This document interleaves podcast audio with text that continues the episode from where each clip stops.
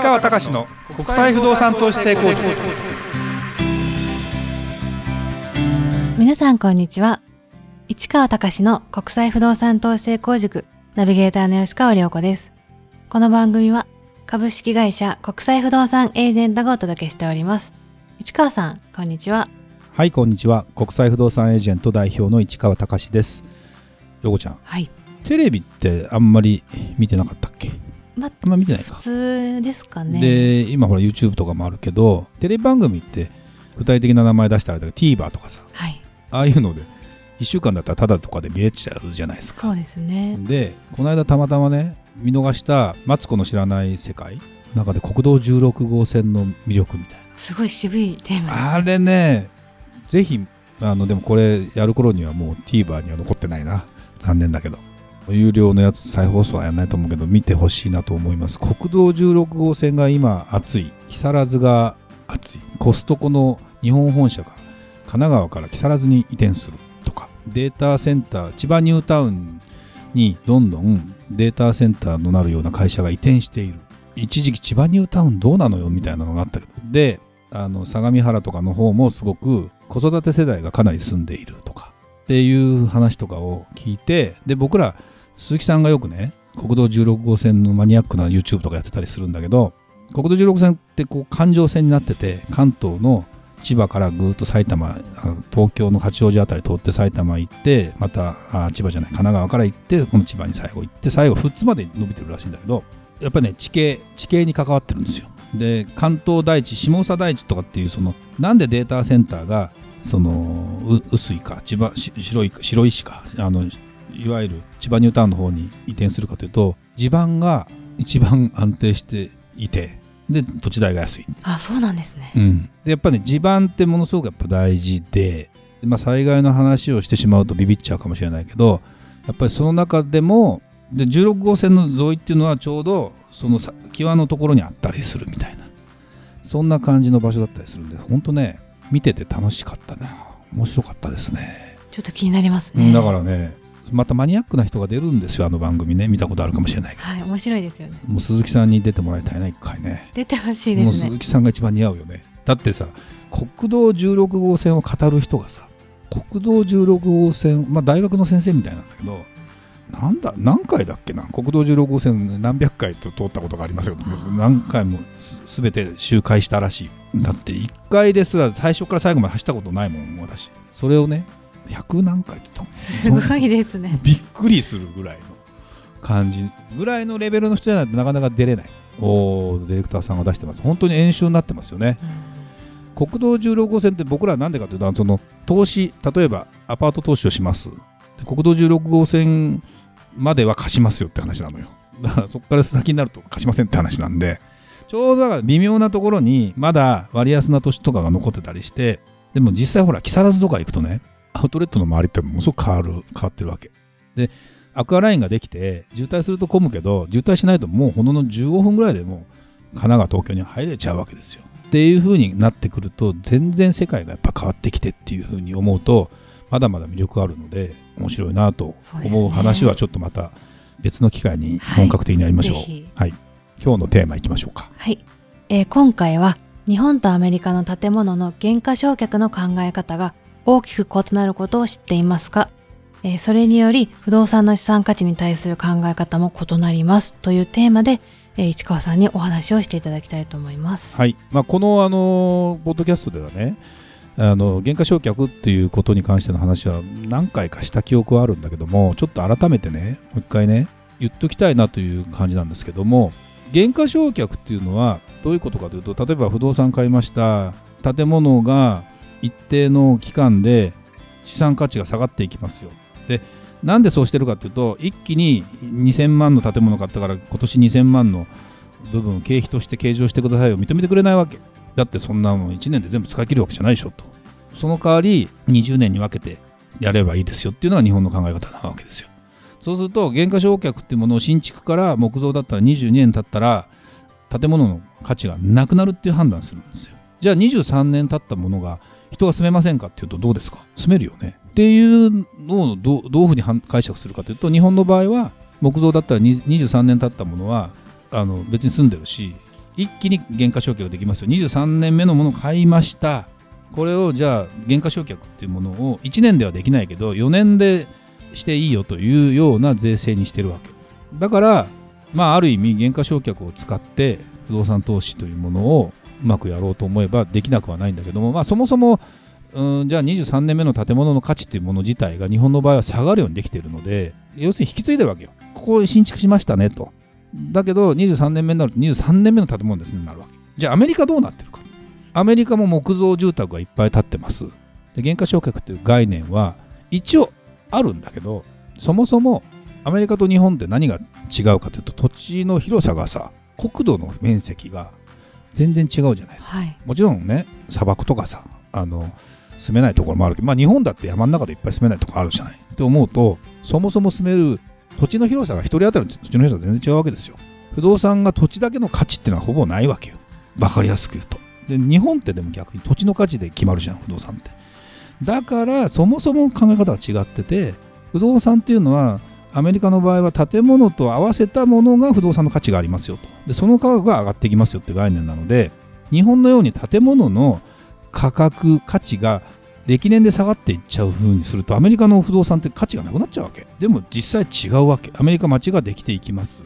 建物はリフォームして使っていきます。日本も別にリフォームして使っていきますすれば本当は伸びていくのに、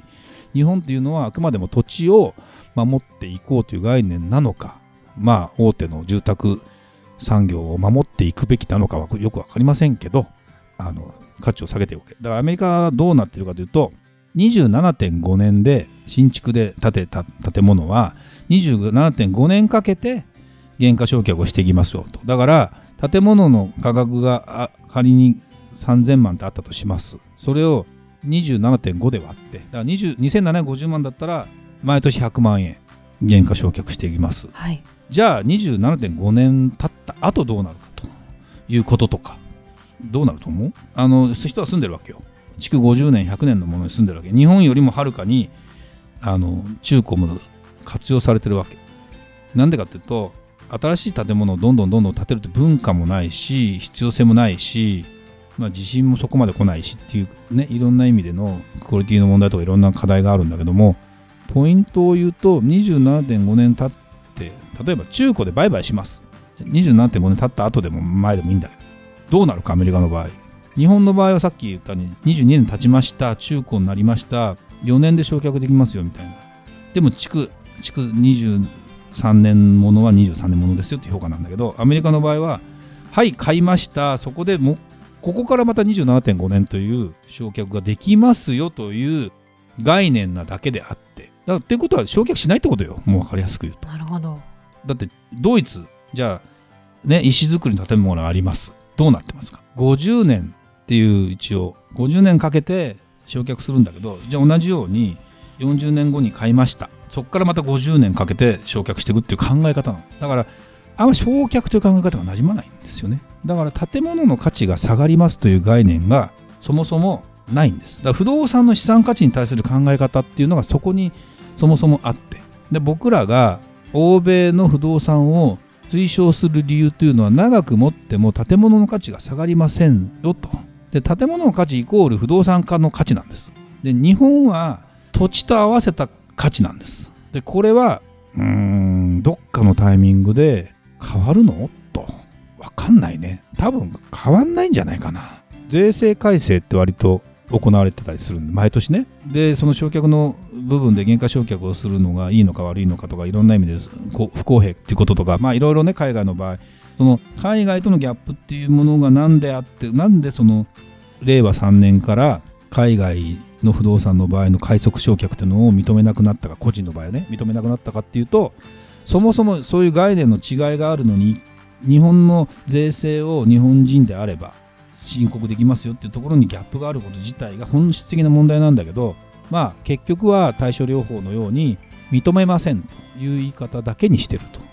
でもそれはなぜかというと、アメリカの建物に対する言及を日本の方からできないからだよね。となると、世界をまたがった商売っていう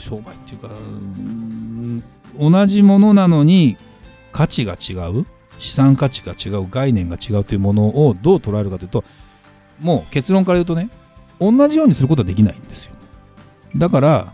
実際にどう考えるかっていった時に、その良さというものがあるんだったら、その良さに対してもっとビビッと反応してほしい。だから皆さんね、僕はまあ改めてまた言うけど、節税目的で不動産を買うというのは利用価値とすれば十分あるとは思いますよ、お金のある方に対して。だけど投資価値として建物の価格がそもそも下がらないんだということをどれだけもっと重視してほしいかっていう感じですね。日本の不動産のリスクはそこにありますよ。日本って国土も狭いから土地が上がればなんとかなるって言いながら、結局どうなってるかというと、地方の場所は置いていかれてるわけで、もう土地代が上がらない、建物も下がる、価値がないみたいな。でもちろんそこで再生していくっていうのはあるのかもしれないけど、そもそも不動産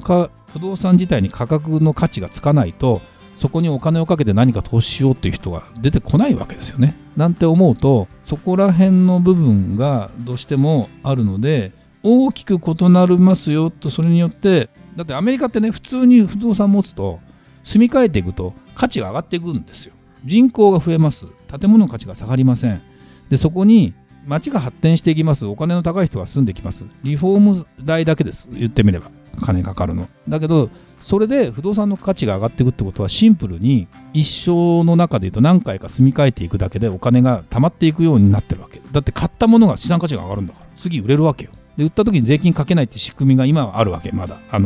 より大きなものを買った時、より高いものを買った時は繰り延べて利益が出ても繰り延べるから一切税金取りませんなの、アメリカって。これものすごく、これを税制変えちゃうとまたアメリカもやっこしくなるんだけども、それをやっている以上は少なくとも理にもかなっているし、理屈も通ってるかなと。日本の方が矛盾してると思うよ。だってさ、築22年の建物の不動産会社が査定をするときに、もう価値ないですねぐらいの査定をするわけよ、ざっくり言うと。どうよ、だって家賃もし貸したら家賃生みませんか、それと。でもね、日本のね、これ言うとまたなかなかね、いろいろ抹殺されても困るんだけどわざと壊れるように作ってあるような建物もあったりするからね、クオリティって。これね、難しいのよ本当に。代筆とか含めて、わざと壊れるって言っちゃいけないんだけど、壊れて補修してもらうためにそこにお金をかけてもらうように作ってあるというか、だって最初の時点で本当にお金かければ何百年と持つ建物は作れるんだよ。だけどそれはすごく高くどうしてもかかるんで、だから経済合理的なものからすると多分反論もちゃんとあると思うし、僕も別にそこは認めるし、そこを批判する気はさらさらないんだけども、そもそもそういう概念自体を作ってそういう理屈を言ってること自体に僕は矛盾してるかなって気もちょっとしているので、もっとシンプルに一番いいのはやっぱ不動産持って買ったらみんな資産価値上がるから幸せになりますよって言ったら買わない？買います。買うでしょ、はい、でも持ったらこれどうなんだろう、借金で自分は身動き取れなくなるんじゃないかっていうと買わないよね。そうですね、だからそのためにじゃあ、借金しても頑張りたいから働くとかあるじゃない、あるよね、はい、だからそういうのをねなんとかしたいよね本当はね。別に政治家でもなんでもないんだけどこんなことを力説してもしょうがないんだけど、ということも踏まえて僕らはアメリカとかヨーロッパとかの不動産の価値というものを言ってます。東南アジア、日本に似てますか？なかなかそんな概念にはなってません。なので同じ海外不動産って言っても皆さんちゃんと知識をつけていただきたいなというふうに思います。はい、ありがとうございました。それではまた次回お会いしましょう。